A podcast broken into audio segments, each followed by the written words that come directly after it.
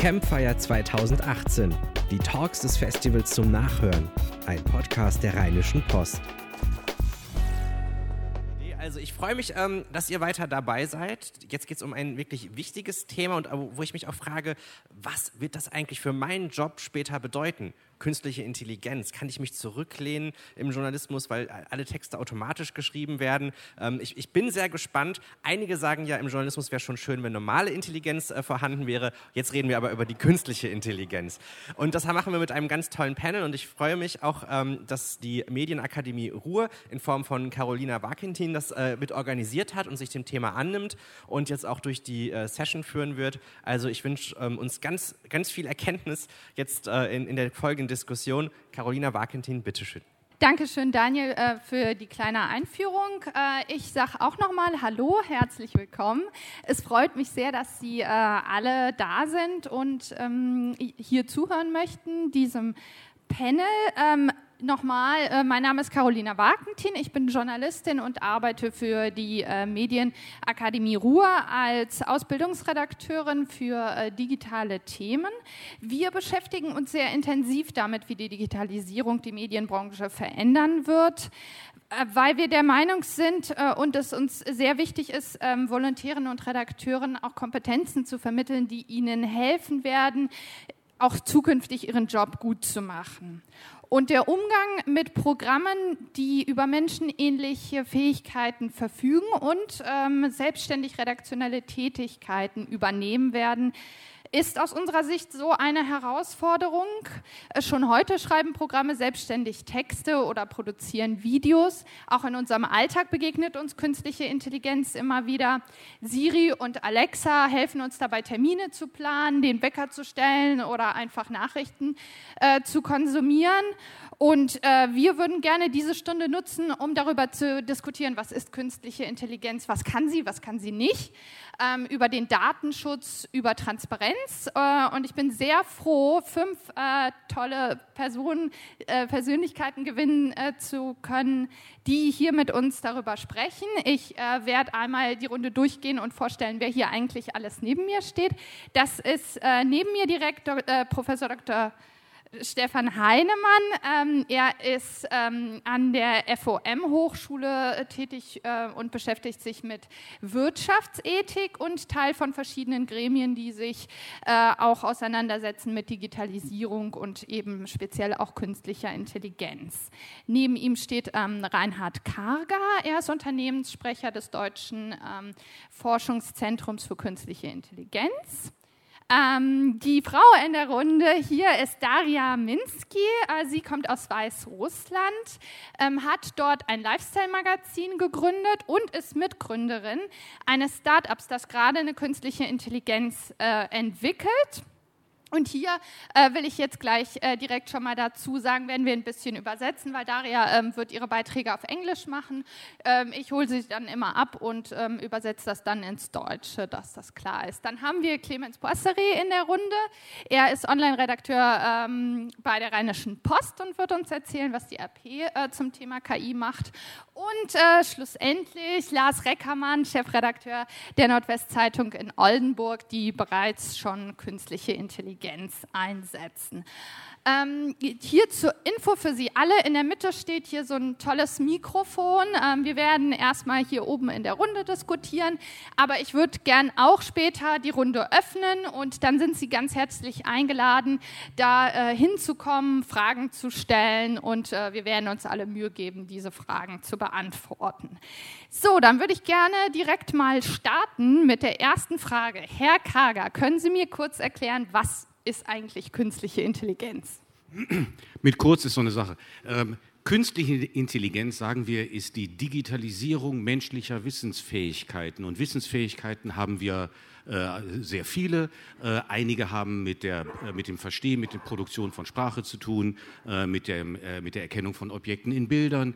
Ähm, das bleibt dabei natürlich nicht stehen. Sehr viel mehr, also wir haben Wissens- und Kulturfähigkeiten. dazu gehört zum Beispiel also fantastische Dinge gehören dazu. Zum Beispiel gehört dazu, welche Distanz man zu Personen hat normalerweise. Ja? Also ich stehe hier total in Ordnung, das, ist, das, ist, das, das weiß ich auch und das ist in Ordnung. Alles, wenn ich jetzt aber mich so hinstelle, dann ist das nicht höflich. Ja, ich überschreite damit Grenzen. Das sind aber alles Fähigkeiten, die wir erstmal gelernt haben. Ähm, und äh, in der weiteren Entwicklung wird es darum gehen, dass Maschinen ähnliche Fähigkeiten erwerben. Äh, das sollen sie und wir wollen das alle, äh, weil letztendlich werden wir sehen, dass wir Lösungen brauchen für die Situation 2035.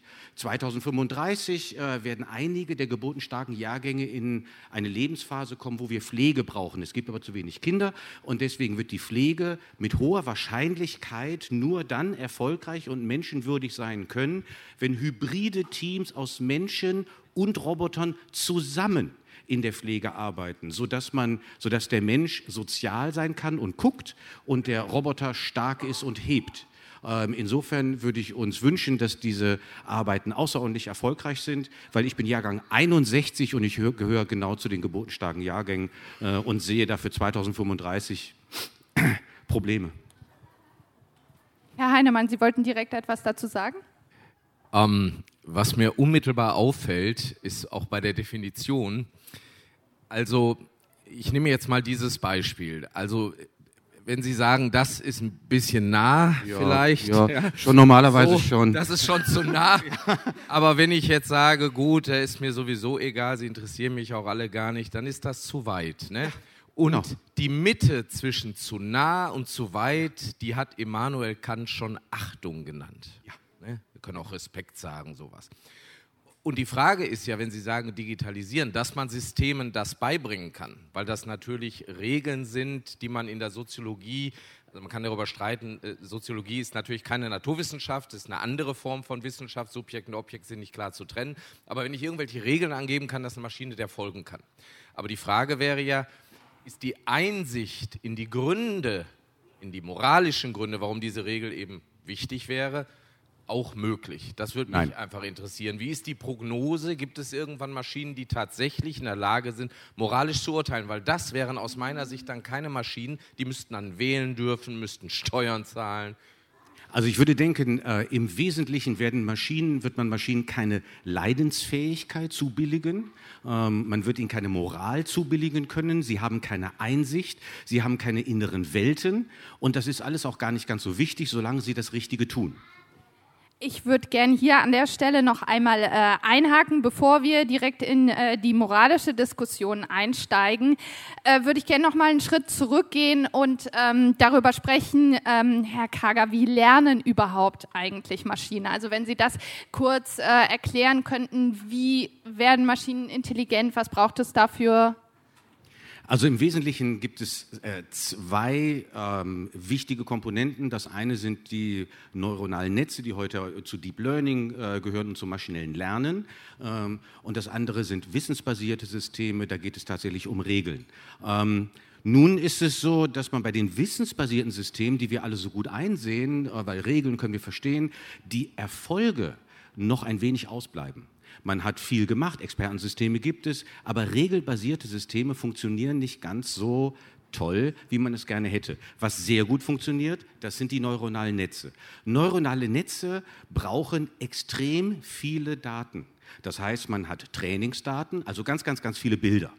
Und auf diesen ganz, ganz, ganz vielen Bildern findet das System etwas, das ähnlich ist. Und dann sagt es, hier ist etwas, was ähnlich ist. Und dann sagt man, das ist eine Katze.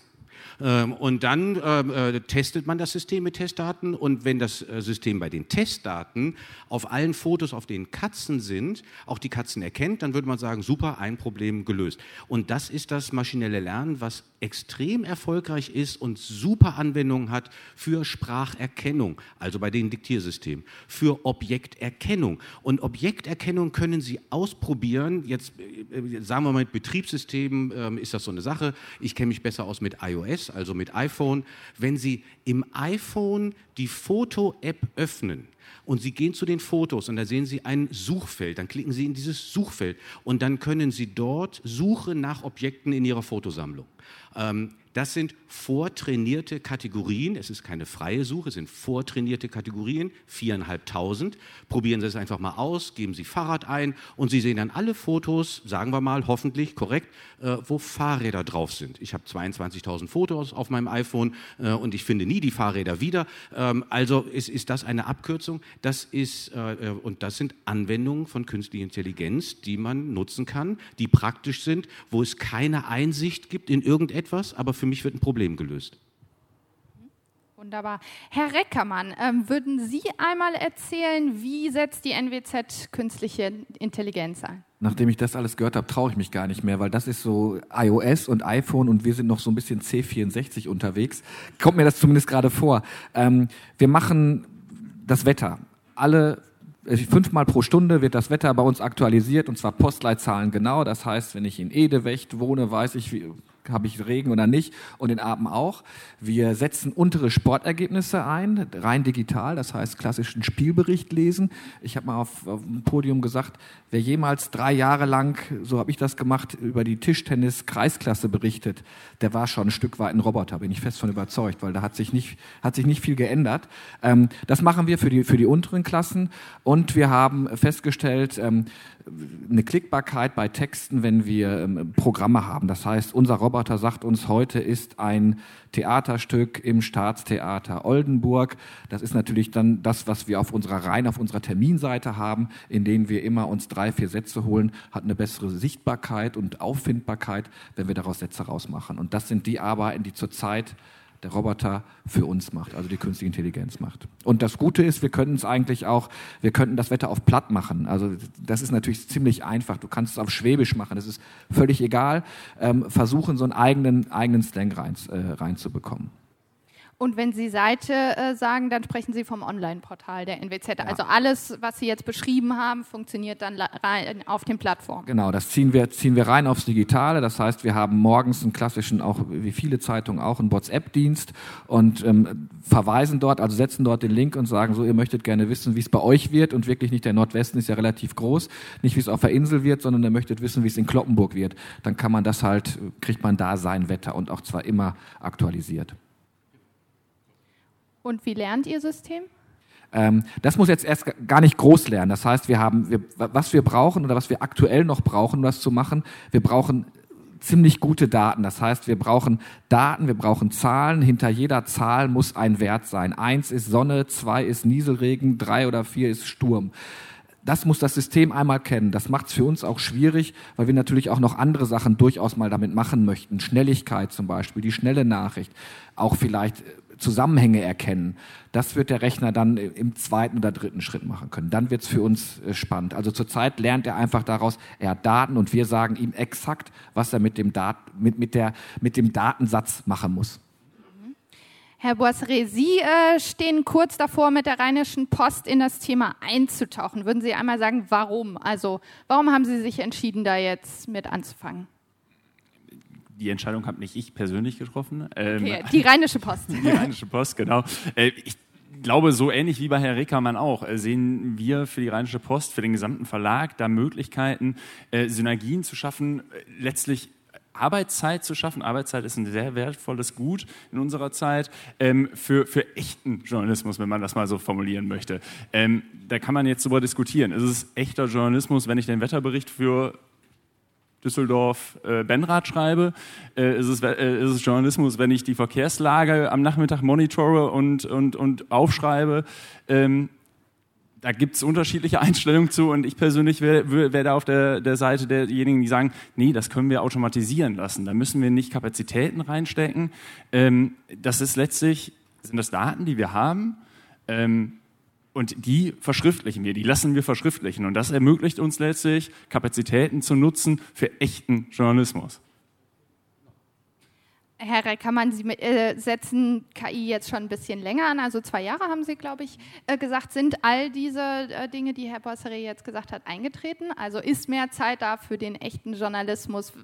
Was machen die Redakteure? Nee, kann ich leider zurzeit nicht sagen, aber das liegt einfach daran, dass, das, ähm, dass wir den, den Roboter auf die Sachen angesetzt hatten, die wir vorher gar nicht hatten. Also wir hatten natürlich keinen da sitzen, der gewartet hat, äh, halbstündig oder viertelstündig beim deutschen Wetterdienst anzurufen und zu sagen, was gibt's aktuelle Daten. Das hatten wir nie. Das ist, wir experimentieren da jetzt noch und testen das, aber wir wollen ja auch einen Schritt weitergehen. Wir, ich hätte gerne, kann man ja auch sagen, Polizeimeldungen zum Beispiel, die wir, die der Roboter für uns analysieren könnte. Und ähm, da wird es einen Sinn machen. Also da habe ich jetzt quasi einen Mann in Rundumstellung drauf sitzen und warten, wann kommt was, was, wie kommen wir an die Nachrichten ran. Das würde vielleicht schneller gehen. Und was es dann, was dann Spaß machen würde, ist, wenn wir wirklich sagen könnten, es hat da jetzt Hauptstraße Oldenburg einen Unfall gegeben und der Rechner, dann wäre es schlau, könnte uns sagen, das ist mittlerweile der achte Unfall ähm, innerhalb von zwei Wochen. Also äh, diesen einen Schritt weitergehen, das kurz einzuordnen. Ich hätte dann auch meine Kollegen, die ich dann wirklich mal rausschicken lassen könnte, nämlich dann zu gucken, was können die damit machen.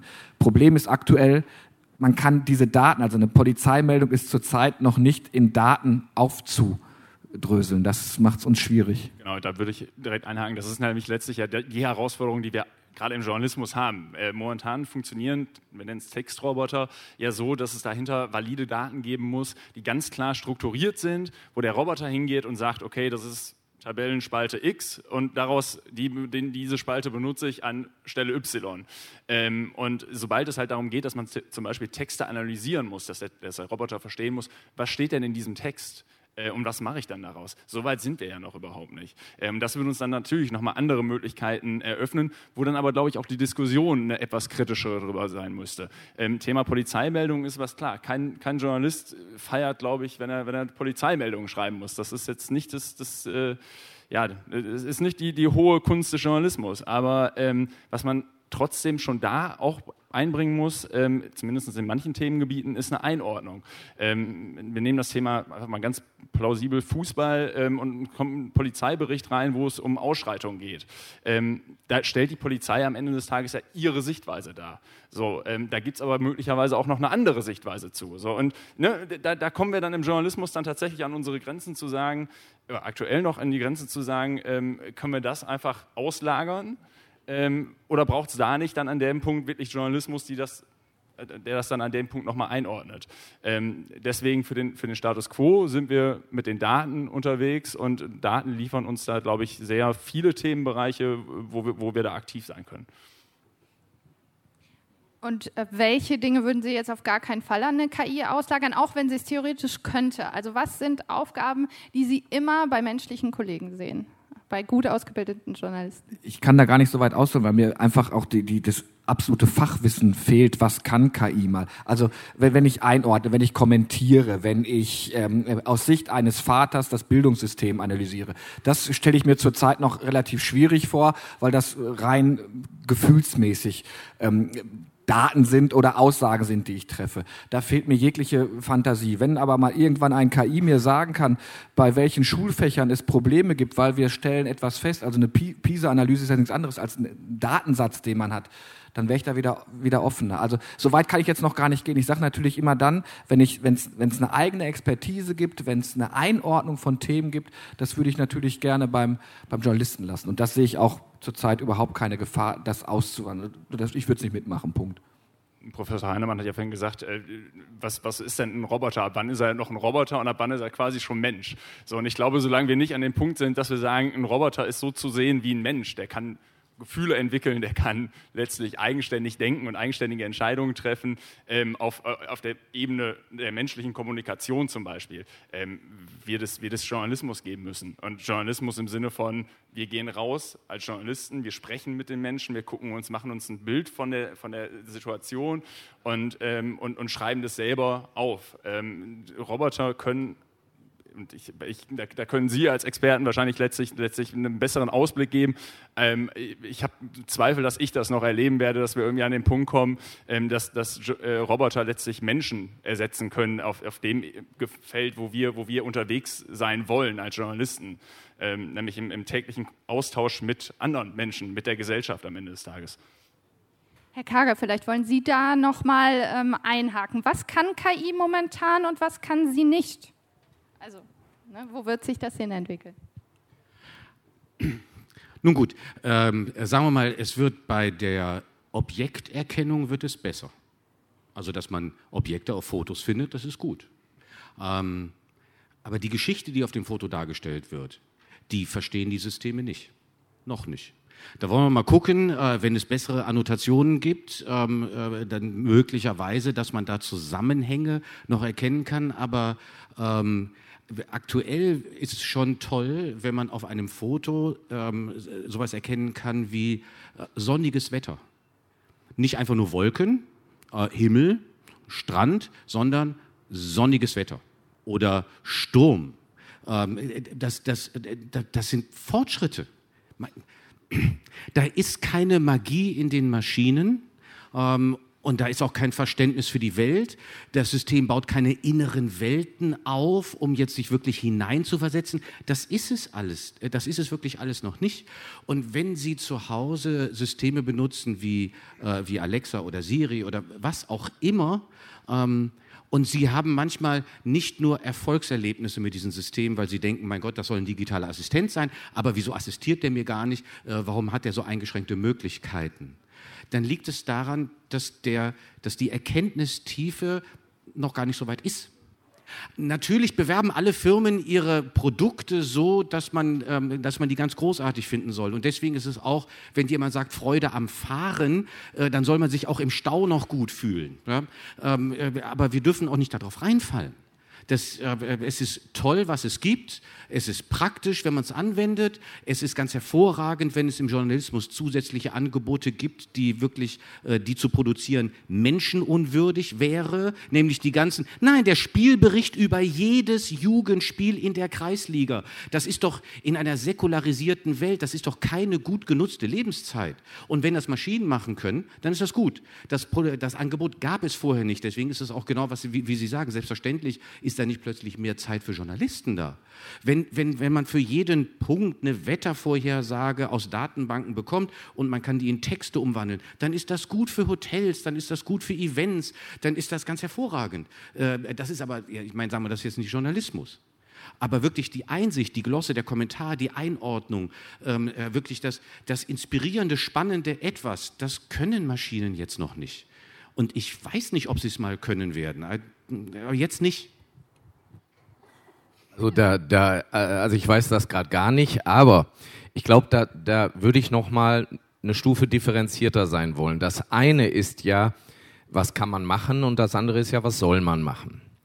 Das, ich würde mir natürlich immer die Frage stellen wollen, welche Entwicklungen sind wünschenswert, welche wollen wir vorantreiben? Kann das ein Ziel sein der Entwicklung, dass wir sowas mal haben oder nicht? Das ist die erste Frage das hat sowas da, zu tun mit Ethik für Informatiker, mit Ethik für KI-Entwickler, also was wollen wir entwickeln. Und die zweite Frage ist, ich glaube eben, mir hat der Begriff der einsichtslosen äh, sozusagen Lösung gut gefallen, was heute bestimmt noch so ist.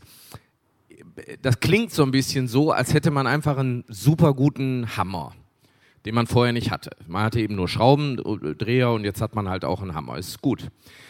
Jetzt ist es aber, na, jetzt würde ich ja doch noch mal sagen, es ist was anderes, denn solange wir nicht zum Beispiel eine Vorschrift haben, die sagt, überall muss ein Sticker draufkleben, AI Inside, ist es eben so, dass sie soziologisch eine Zuschreibung machen in der Kommunikation, die geschieht natürlich viel schneller als beim Hammer. Der wird nicht so schnell ihr Freund wie Alexa weil der Mensch eben so ist. Das heißt, er hat die Neigung, Zuschreibungen zu machen, die möglicherweise auch soziologisch echte Auswirkungen haben, die beim Hammer nicht so schnell passieren. Super Punkt. Äh, ich bin, also, also ich meine, wir sind sowieso schon so viel näher gekommen, aber ich bin vollkommen auf Ihrer Seite. Es sollte, ich weiß nicht, ob Sie das machen, es sollte auf den Seiten, die, äh, die automatisch erzeugt werden, sollte es einen kleinen Sticker geben, genau. Ähm, äh, dass das Computer Generated Text. Genau. Das, das, das, das, das Machen wir noch nicht. Bitte? Machen wir noch nicht. Nein, würde ich aber machen. Würde ich aber machen, würde ich aber machen, würde ich aber machen. Äh, AI Inside. Sie, nein, nein, äh, denken Sie an die letzte Google I.O. Google Duplex ist ein, äh, das ist ein Assistent, der mittlerweile, WaveNet steht dahinter, das sind äh, neuronale Netze für die künstlichen Stimmen. Und es ist tatsächlich so, dass Sprachsynthese heutzutage ein erstaunliches Niveau hat. Äh, Sie können nicht mehr so einfach wie früher unterscheiden, ob diese Stimme, die Sie hören, äh, ob das eine menschliche oder eine maschinelle Stimme ist. Und dann hat ein Computer angerufen und hat einen Friseurtermin vereinbart. Äh, und dann ist es so, damit der Computer menschlich klingt, äh, bringt man jetzt auch Hesitationen rein, so dass der dann sagt: äh, Schönen guten Tag, ähm, ich wollte einen Termin vereinbaren. Dieses äh, das ist absolut für eine Maschine nicht, nicht notwendig. Die machen das sogar so, dass die kleine Atemgeräusche da reinbringt, damit es für uns natürlicher aussieht. Aber Computer atmen nicht. So, äh, und die, das Problem ist jetzt, wenn Sie angerufen werden und Sie gehen davon aus, dass es ein Mensch ist auf der anderen Seite und es wird Ihnen nicht die Chance gegeben, herauszufinden, dass es wirklich ein Computer ist, das ist nicht gut. Damit muss man sich beschäftigen. Ich finde das wichtig, dass man sagt, ähm, dass man hier ein kleiner Button, äh, Computer Generated Text bei einem bei einem Voice äh, beim Voice Anruf ähm, äh, was weiß ich wie. AI Inside. Fertig. AI Inside. Also, dass wir uns damit nicht ähm, ähm, dass wir es nicht machen heißt nicht dass wir damit beschäftigen uns natürlich. Also wir diskutieren wie weit gehen wir runter wie erklären wir was wir ein kleiner Button. ein kleiner Button ja? Und nicht nur nicht nur ein Button weil es gibt noch ein anderes starkes Argument. Gerade was Journalismus angeht bin ich obwohl ich wirklich ein Freund bin von Technologien, wenn sie helfen und das Gute befördern.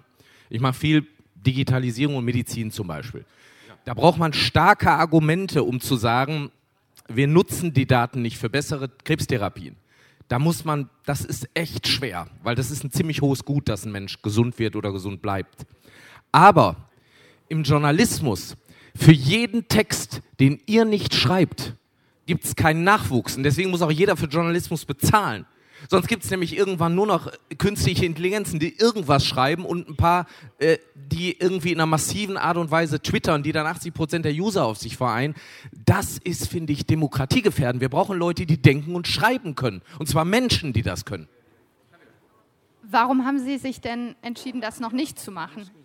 Ne, wir, wir, wir diskutieren zurzeit darüber, wann setzen wir es wo ein. Also das ist, bis jetzt haben wir eine, eine Wetterseite, da steht drin, heute wird das Wetter so und so. Da haben wir noch nicht drunter gesetzt, weil wir noch in der Experimentierphase sind. Ich glaube, sobald wir es ähm, quasi in den den richtigen Journalismus bringen, dann werden wir genau darüber diskutieren. Wir diskutieren auch, wie weit gehen wir jetzt schon runter? Wann sagen wir, der Text ist von einem Volontär geschrieben? Das machen wir in einigen Bereichen. Der Text ist von dem geschrieben. Ja, wie, wie weit muss man runtergehen, um was, um was zu erklären? Ich will sagen, die, Diskus, die Diskussion haben wir. Und die müssen auch wir Journalisten führen, in diesem Fall nicht die Hochschulexperten. Okay, um, Daria, do you uh, want to explain what you guys do and um, how you can help newsrooms? Yeah, I'm really sorry for switching to English because probably, ironically, I'm the only person who doesn't speak any German here in this space. so. Um, yeah, um, I'm a co-founder of an early stage startup called Exponenta. Uh, we're building AI co-writer that gives real-time recommendations how to improve content based on historical audience preferences. Uh, we recently graduated from Next Media Accelerator in Hamburg. That's why I'm temporary here in Germany. And right now we're piloting with uh, several big organizations like uh, Axel Springer, German Press Association, UK Press Association. So, uh, yeah, in order to explain how it works, I would rather start with a little intro how I came up with the idea, because my, my background is media. I'm a publisher myself. I, I founded a couple of uh, magazines in my country, and um, it has more than 1 million uh, visits per month. So, throughout the years, we actually accumulated lots of data and I was constantly thinking, how can we use all this data in order to, you know, like shrink the area of intuition for journalists and help them to create high quality content uh, that the audience is actually going to share. And um, um, well, we um, we started to think, can we can we predict virality? Can we predict the number of views for unpublished text? And it happened to be that in 80 90% of cases, we can do that. And for us, it meant that we can extract the popularity factors of these text publications and automatically uh, generate uh, the recommendations and improvements. So the next step, step for us uh, was to build a hierarchy of the most uh, impactful factors. And uh, for most content, it happened to be the following combination the right uh, intensity of the motion, the motion itself, uh, a specific topic uh, at a certain time for the specific segment of the audience, and of course, the style and the format of the publication. And those are the features that we implemented in our MVP that we're testing right now. Uh, where you can see the core motion of your text, the plot, you can compare to the best performing articles. Um, you can um, you can see if your article matches with the current trends in order to like make it more appealing, relevant, and richer for the target audience. And also, you can correct uh, readability and the style issues of, of the text. And of course, it's just the very beginning because uh, the vision of the startup is to create a fully functioning AI writer that uh, autocorrects, auto-generate text, suggests best fitting images, and in general suggests, uh, like, assists you uh, at every step of, of content creation. Um, yeah, this is this is the vision, and we, we have a little R and D of uh, 12 people in Minsk, and uh, we're planning to implement all these features uh, that I mentioned by by December this year, hopefully. Yeah, thanks. Thank you. Ähm, ich fasse das einmal kurz äh, zusammen. Und zwar hat Daria gerade erklärt, dass Sie an einem digitalen äh, Co-Autor arbeiten, der eben ähm, Journalisten auch dabei unterstützt, zu erkennen, welche Themen werden gerade im Netz besprochen, äh, was ist so das Hauptgefühl des Textes, das ich gerade schreibe. In Zukunft äh, kann dieser Assistent eben auch Vorschläge machen zu Überschriften, zu Bildern, kann eine Autokorrektur einrichten, kann diesen Text äh, vergleichen vergleichen mit den Texten, die am besten, am meisten gelesen wurden auf der Seite. Das ist so das, äh, was äh, das Startup gerade entwickelt. Ähm, und daher meine Frage wird jetzt sein, ähm, wie kommt das an in den Redaktionen? So, what's the feedback in newsrooms? Well, I, I, have to say that we're like really at our very experimental stage right now. So we we just starting to do pilots, but uh, no matter what the size of editorial team, all of them willing to implement uh, all kind of features that allow to automatize uh, editorial processes. Uh, the only problem is we, we, we have to have data sets. That's why we're working only with data-driven publishers who who can actually provide us those data sets, and with niche publishers a, a, little bit problematic because they don't gather data and it's, it's a problem for us. Genau, sie hat gerade so ein bisschen erzählt, dass sie noch am Anfang sind und gerade schauen, mit wem sie zusammenarbeiten können, aber dafür viele Daten brauchen. Herr Kager, Sie haben nach dem Mikrofon gegriffen. Wollen Sie dazu was sagen? Oder? Mm, uh, so, so we can talk afterwards. Uh, now, now I speak in, uh, now I speak in German. Um, tja, das ist so eine Sache, was man, äh, das ist eine Aufrüstung. Das ist eine Aufrüstung, die passiert und es unterstützt die Journalisten, ähm, bei die, die, die Wörter zu finden, die gerade an diesem heutigen Tag äh, die meisten Klicks erzeugen könnten. Ähm, und man kann nicht auf der einen Seite sich über irgendeine Filterblase und Echo kann man beschweren und auf der anderen Seite dann ähm, äh, quasi wirklich in die Richtung gehen, äh, dass ich so etwas habe wie eine Autokorrektur für die für Wortwahl und für die High-Impact-Emotion, die mir dann Klicks erzeugt. Ich brauche die Klicks ja sowieso nur für die Werbung. Ähm, und da muss man sagen, was, pass was passiert, komm jetzt mal ehrlich, was passiert bei Autokorrektur? Ich meine, das ist eine super Sache. Aber es passieren zwei Sachen. Das eine ist, die Autokorrektur macht Fehler, die Menschen nie machen würden. Das, das, kennen wir alle bei WhatsApp und wer weiß und, und, und, äh, anderen Messenger-Nachrichten. Wir bekommen eine Nachricht und wir lesen das und wir überlegen, okay, das, was da steht, kann es nicht sein. Ähm, was hat der wohl eigentlich sagen wollen? Äh, und dann, äh, dann, dann äh, ersetzt man zwei Wörter, die offensichtlich falsch korrigiert wurden, und dann hat man die ganze Nachricht. Also wir erwerben, eine, wir erwerben tatsächlich eine neue Fähigkeit. Ja? Okay.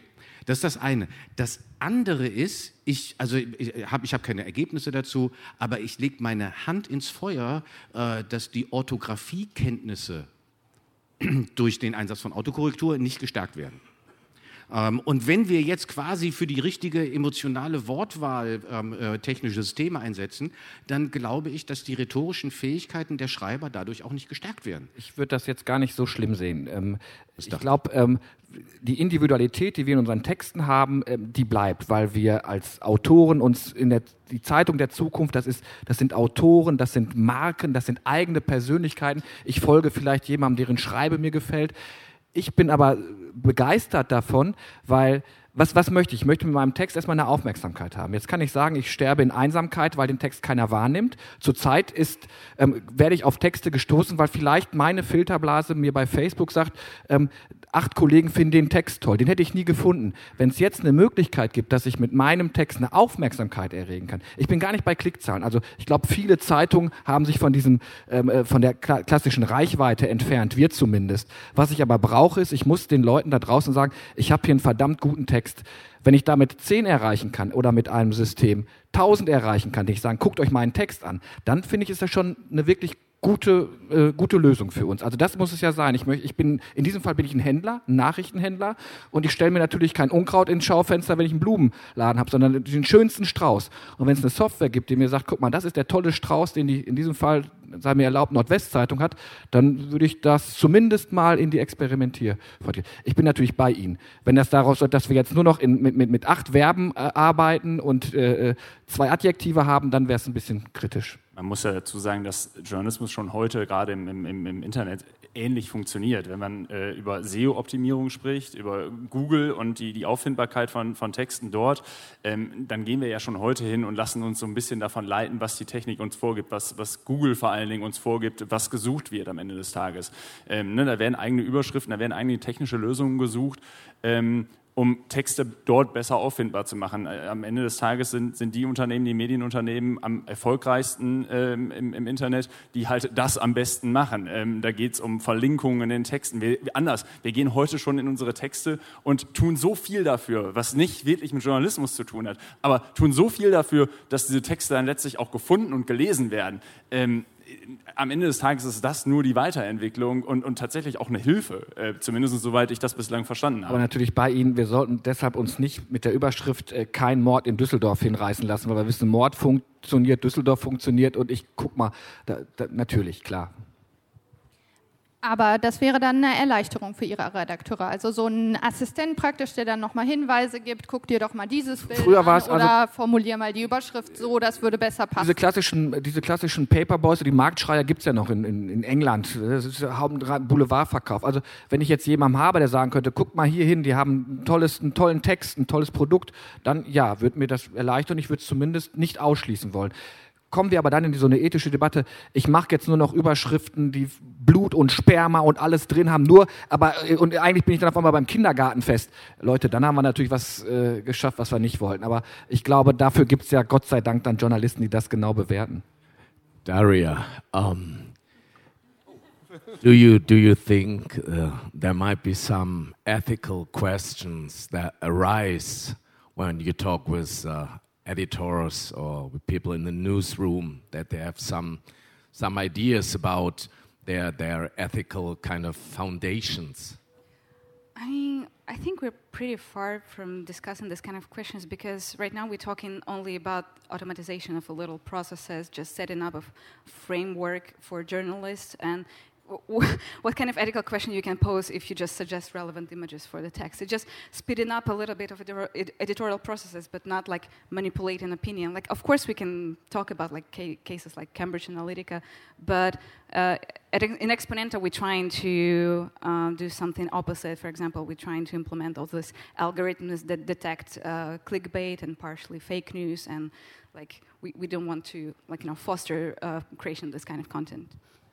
Uh, you know what? I think Cambridge Analytica is not the real problem because it's pretty much obvious for everybody that it's kind of ruin everything if the world goes like this. But for my opinion, what is more important is to be very alert for subtle changes. Yeah, for subtle, what you not really grasping at once. For, ich, ich, ich, ich einmal auf Deutsch. Ähm, ähm, was ich habe Sie nur gefragt, ob Sie mit, mit den Themen, die sie macht, vielleicht schon mal in ethische Diskussionen gekommen ist, vielleicht mit Ihren potenziellen Kunden oder auch vielleicht in Ihrem Team und äh, ich glaube, Sie so verstanden zu haben, dass sie das durchaus als Thema sieht, aber dass es jetzt kein aktuelles Thema ist, weil es jetzt nicht um Cambridge Analytica, das war dieser große Skandal mit den Daten in der Präsidentschaftswahl, geht. Und ich habe gesagt, das Thema sind eigentlich nicht die großen Skandale, wo jedem offenkundig klar ist. Das wäre natürlich nicht so gut, wenn wir nicht selber wählen dürften, was sowieso keiner mehr macht. Dann kann es auch direkt die KI machen. Ja? Aber ähm, das wäre ja nicht so gut. Das Problem sind die kleinen, die leisen Veränderungen, die in den Industrien passieren, die man natürlich nur dann mitbekommt, wenn man letzter Experte ist. Und da sehe ich durchaus im Journalismus tatsächlich, ohne in hohen Ton zu verfallen, eine Verantwortung, die ähnlich wie in der Medizin substanziell ist, weil sie am Menschen ist, eben sich ganz zum Schluss für Wahrheit einzusetzen. Und das kann man einer AI nicht überlassen, unprädiktiv, weil das ist nicht das Business von dem System. Ne? Das mit der Wahrheit, das müsst ihr machen. Und solange das so bleibt, kann da, kann da auch, genau, kann da Blut stehen, alles, solange es die Wahrheit ist, ist alles gut. Äh, wie wird das denn in den Redaktionen aufgenommen, dass diese Systeme jetzt neu kommen? Was sagen die Redakteure? Sind die total offen oder ist da erstmal so eine Zurückhaltung, oh Gott, äh, wollen die uns hier ersetzen durch schlaue Maschinen? Nee, schon eine Diskussion, wo geht's hin? Also ich glaube, man ähm, wir sind wirklich ganz am Anfang. Wir experimentieren viel. Also bei, uns hat es noch nichts ausgelöst, weil es auch noch nicht in Arbeitsprozesse was verändert hat bislang. Ne? Also das, wir hatten diesen Arbeitsprozess nicht, der ist jetzt dazugekommen, keinem wurde was weggenommen, das kommt nicht. Aber man hinterfragt sich natürlich, wenn ich einen Job mache, der eigentlich so, so, klassische Fließbandarbeit wäre im Journalismus, was macht das noch Sinn? Also ich befülle unseren Freizeitkalender, ich spinne jetzt mal rum. Ähm, und da habe ich keine Eigenleistung, sondern ich gucke nur, was passiert Montag um 8 Uhr, was passiert Montag um 9 Uhr. Ich mache das Programm vom Campfire Festival. Das wird irgendwann die KI machen, Punkt. Und ähm, da muss ich, muss ich natürlich ein bisschen reflektieren, wie kann ich mich da selbst einbringen. Und äh, ich glaube, diese Diskussion, die führt schon jeder Kollege, aber das hat er eigentlich immer gemacht. Ne? Wenn ich, wenn ich äh, heutzutage, äh, keine Ahnung, Papierwechsler war in der Rotation, das macht die Maschine mittlerweile vollautomatisch. Ähm, die Diskussion ist da noch gar nicht so groß. Zurzeit, zumindest wir bei uns im Nordwesten, denken darüber nach, wo, wo wird das Sinn machen, wo könnte wo es uns helfen.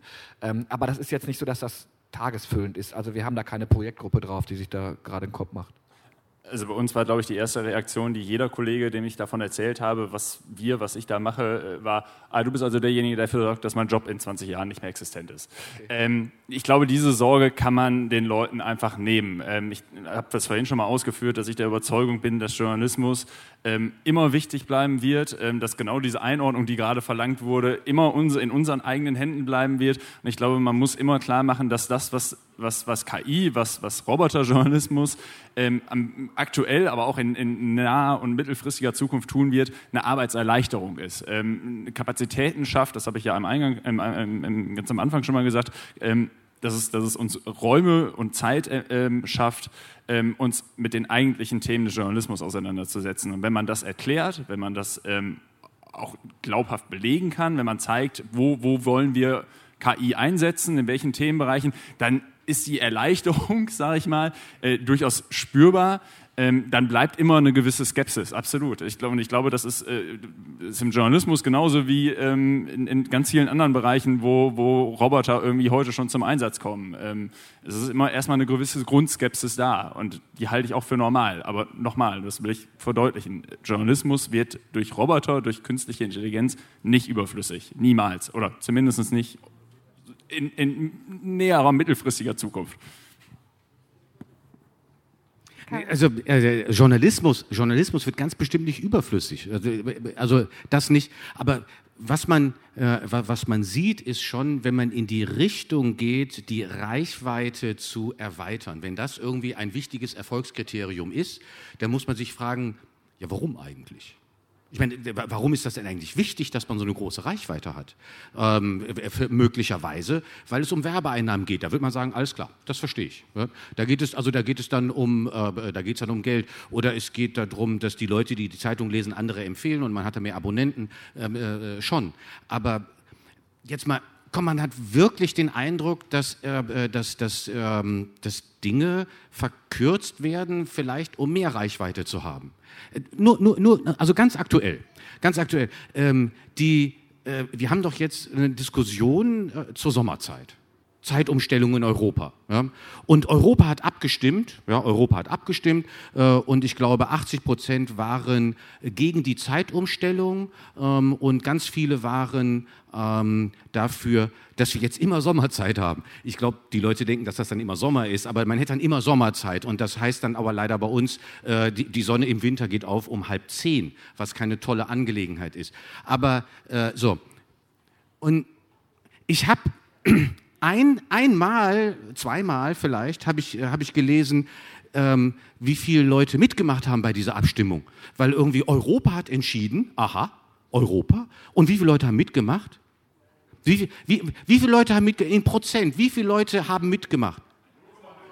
Ja, so ein halbes Prozent oder so. Und von dem halben Prozent, 75 Prozent kamen aus Deutschland äh, also da, äh, und, und, und, da muss ich, also da, da finde ich den eigentlichen Skandal, finde ich, äh, dass man jetzt ernstzunehmend in Europa etwas verändert, weil noch nicht mal ein Prozent bei einer Abstimmung mitgemacht haben äh, ähm, und, und, und am Ende wird hier die Zeit umgestellt und auf einmal wachen sie alle wieder auf, wie nach dem Brexit und sagen, huch, das wusste ich ja gar nicht.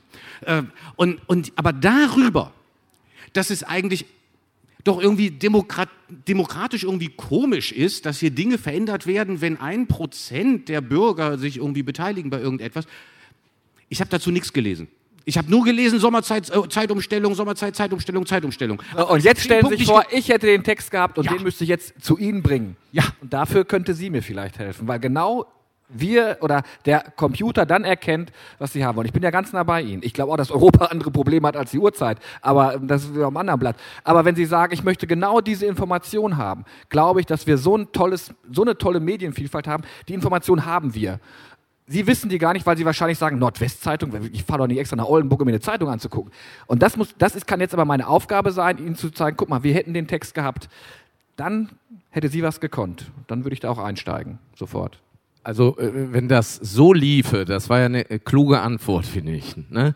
Wenn das so liefe, ähm, dann wäre das ja nicht schlecht. Ich glaube, das Thema ist, so wie man gefühlt so einen Grundkonsens schnell bekommt, dass man irgendwie so einen Sticker braucht, AI Inside, dass man ein Gefühl kriegt, ja, wer spricht eigentlich mit einem, braucht man wahrscheinlich vor allem eins, in Deutschland keine Schulen, wo der größte Kontakt mit Digitalisierung darin besteht, dass die alle selber das Handy in der Hand haben und sonst Lateinlehrer Informatik unterrichten. Da haben wir ein Problem, weil niemand versteht das ja wirklich. Das Thema Explainable AI, ja, da- das, das, das ist, versteht niemand, was da passiert.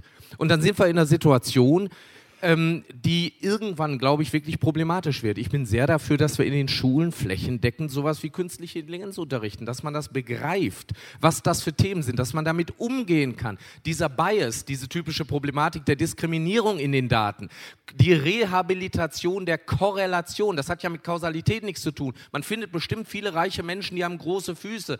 Meine sind klein, das heißt nicht, dass ich keine Kohle habe. Ist auch so, ja? Aha. Ich bin halt Prof. Aber das ist eben was anderes. Wenn ich jetzt im Lotto gewinne, wachsen meine Füße nicht. So, und, und das muss man lernen.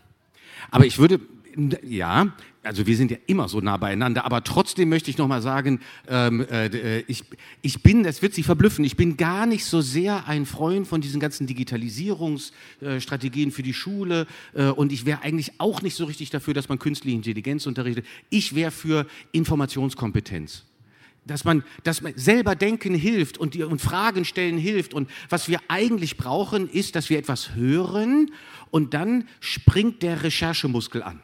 Ja? Dann, dann stelle ich mir die Frage, aha, ist das denn so?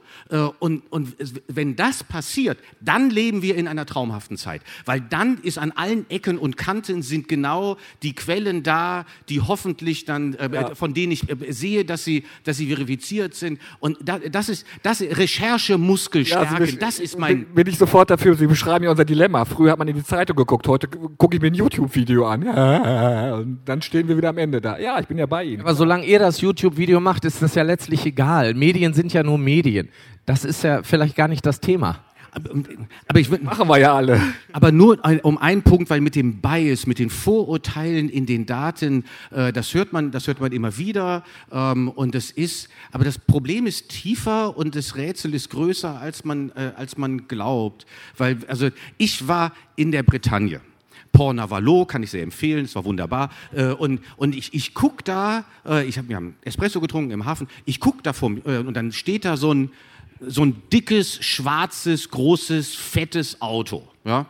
Dick, Biturbo, Biturbo, dick, schwarz, groß, so richtig, so richtig fettes Auto. Steht da, steht da, äh, auf dem Behindertenparkplatz. Ja? Ich, ja, ich, äh, ich, ich habe alle Vorurteile der Welt oder auch keins, aber auf alle Fälle, ich denke mir, oh, typisch, ja, typisch, ja, immer das Gleiche, typisch, dickes Auto, Biturbo, stellt sich auf den Behindertenparkplatz. Ja. Habe ich mir gedacht sofort, ich habe nicht so, ich bin hingegangen, ne? Ist da ein Behindertenausweis im, im, im, im, Fenster? Ja? Und habe mir gedacht, äh, ja, okay, sorry, sorry, ja, tut mir auch ein bisschen leid und so und ich habe mich jetzt auch nicht, ich habe niemanden beschimpft, aber ich habe mich dann selber so ein bisschen beschimpft, weil ich mir gedacht habe, äh, das ist typisch. So, jetzt ist es mit Vorurteilen so, dass sie aber eben, sonst wären sie ja nicht da, dass sie oft stimmen. Ja? Und dann ist es wiederum so, dass jeder mit seinen eigenen Vorteilen umgehen lernen muss. Und das wirklich das eigentliche, wir machen das, um, um, um Energie zu sparen, damit etwas schneller ist. Ja, und meistens ist es auch nicht so wichtig, ob etwas, sondern wir können dann schnell irgendwie die Welt einordnen. Das Problem ist, dass wenn die Vorurteile tatsächlich in den Daten sind, äh, dann bekommen wir von Maschinen Ergebnisse, die genau diese Vorurteile quasi objektiv reflektieren. Und, und dann, dann, haben wir ein, dann haben wir wirklich ein echtes Urteilsproblem aber, aber ein wirkliches Urteilsproblem. Und das ist, äh, äh, das, äh, man, man hat das diskutiert mit der, äh, äh, mit der ähm, äh, es ging um Straftäter in den USA und ob, ob, ob, die, ob dann quasi die 25-jährige blonde Frau, ob die entlassen werden soll aus dem Gefängnis und der 25-jährige farbige, ob der eigentlich doch besser noch mal länger im Gefängnis bleiben würde. Und das, das System hat sich einfach die ganzen Urteile angeguckt und hat dann gesagt, nö, die 25-jährige blonde Frau, die können wir doch mal gerne mal wieder entlassen. Das, diese, und, und so sind wir, ja, so sind wir. Wenn ich jetzt aber ein System habe, von dem ich glaube, das ist irgendwie maschinell und irgendwie objektiv und irgendwie belastbar ähm, und das sagt mir genau das Gleiche, dann denke ich nicht mehr darüber nach, dass ich möglicherweise Vorurteile habe, sondern ich glaube, dass das eigentlich jetzt auch wirklich eine, äh, dass meine Entscheidung auf einer objektiven Basis stattfindet.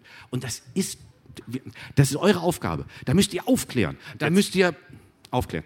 Und da sehen Sie, warum sich Journalismus da so schwer tut, in diesem Thema überhaupt durchzusteigen. Wir fangen jetzt an. Wir haben es, glaube ich, jetzt äußerst häufig gehört. Wir sind in der Beta, wahrscheinlich sogar eher noch in der Davor-Testphase, äh, was diese ganzen Projekte angeht.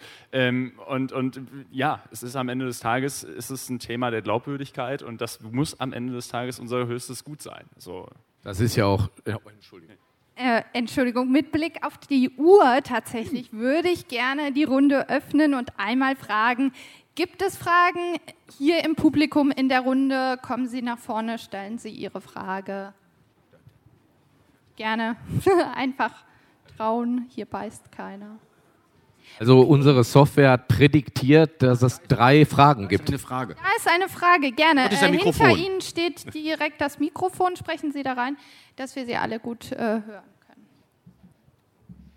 Hören oder verstehen?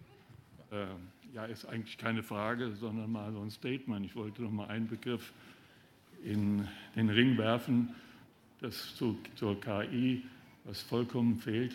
So ist bei mir angekommen, die Explosion der Daten. Ich bin groß geworden in den 50er, 60er Jahren. Über Kilobyte ging da nichts mehr. Kilo war Ende. Und dann kam eine Generation, mein Sohn, da war plötzlich in den 90er Jahren alles mega geil.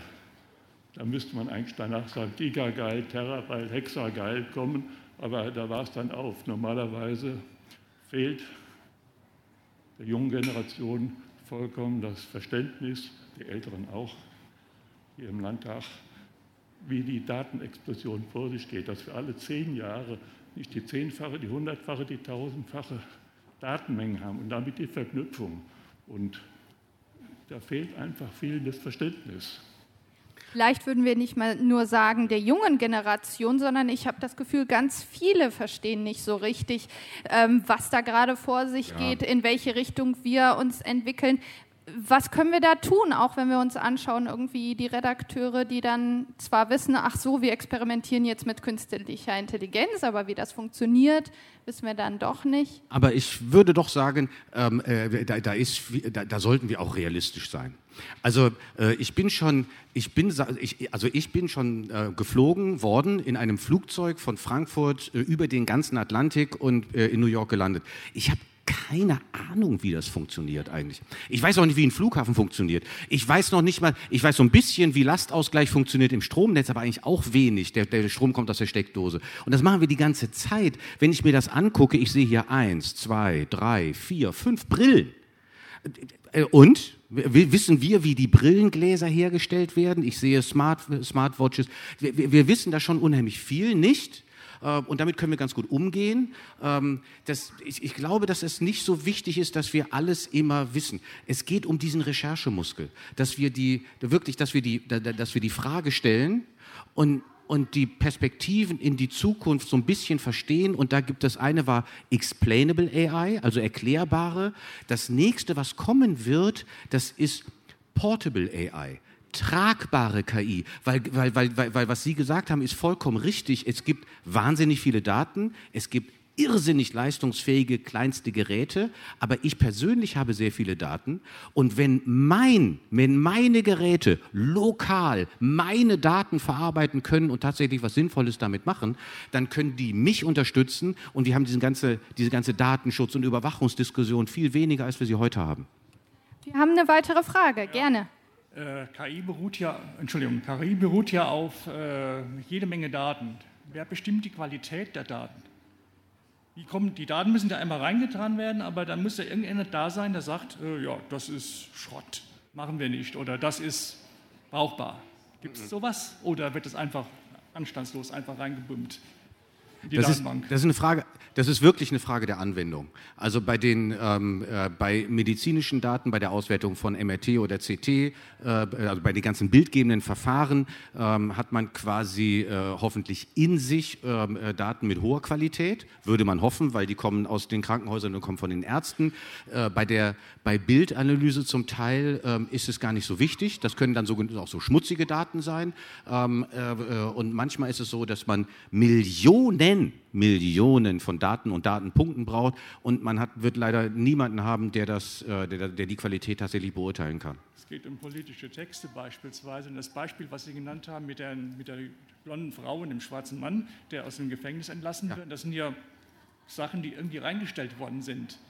Woher weiß ich, dass es dass nicht mehr Schwarze freigelassen gibt als blonde Frauen?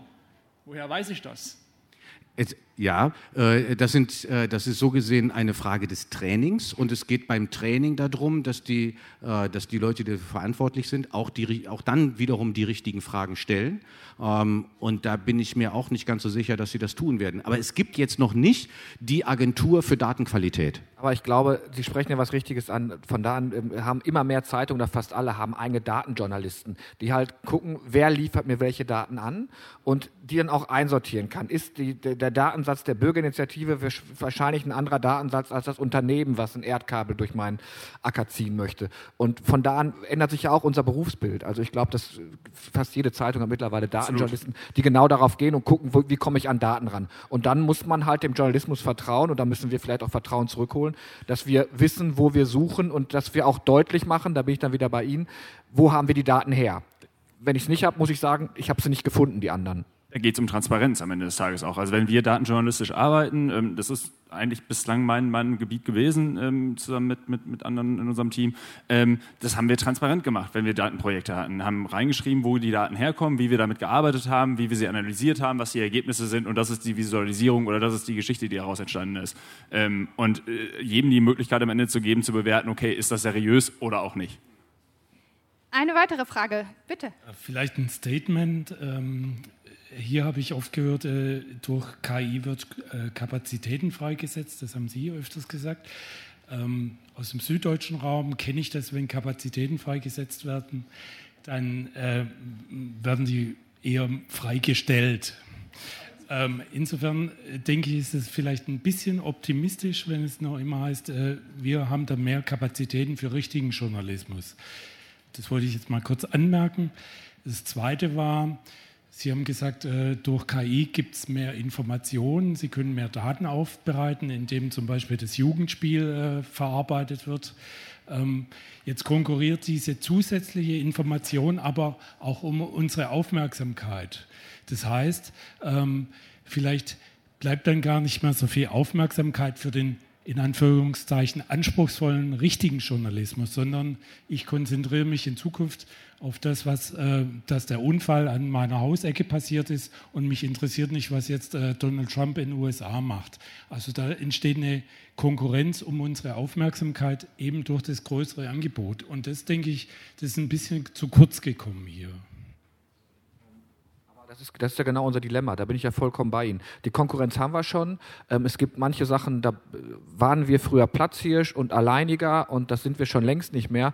Ja, ganz nah bei Ihnen. Also für mich wird es da, wenn ich jetzt mal so meine Anfänge des Journalismus zurückgehe, war es früher einfacher.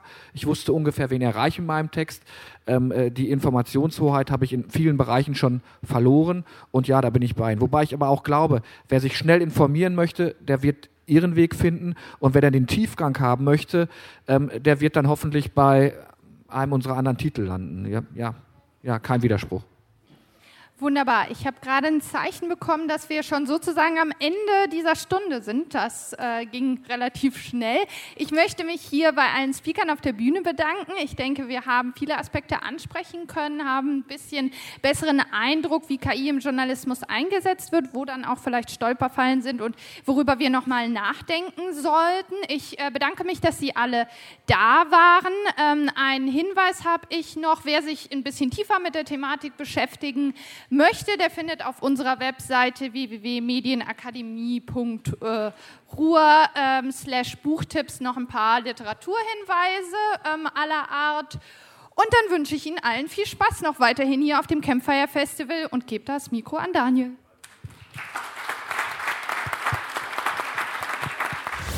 Keine Lust auf die nächste Folge zu warten? Neue Themen gibt's rund um die Uhr auf rp-online.de.